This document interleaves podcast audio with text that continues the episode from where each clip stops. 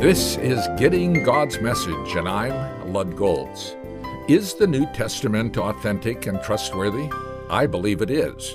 I recently read that 1 Corinthians chapter 15 verses 3 through 5 was part of a verbal creed dating back to within a few years after the death of Jesus Christ.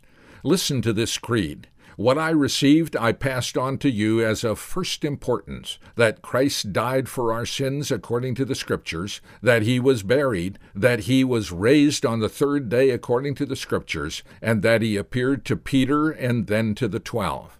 This creed was passed on by oral tradition. In the first century, memorizing things was common. Paul wrote it down in this epistle so that it would be preserved.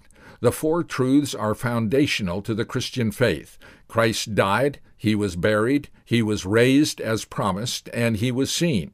These are the historical facts. Paul adds the spiritual. Christ died for our sins.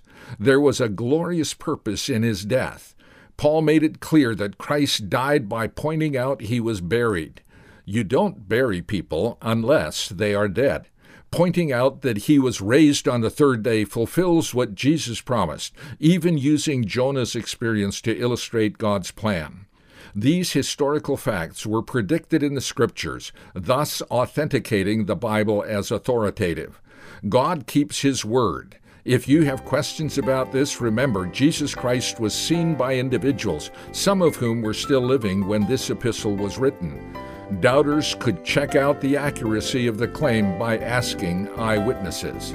Believe in these verified truths, and you will be saved.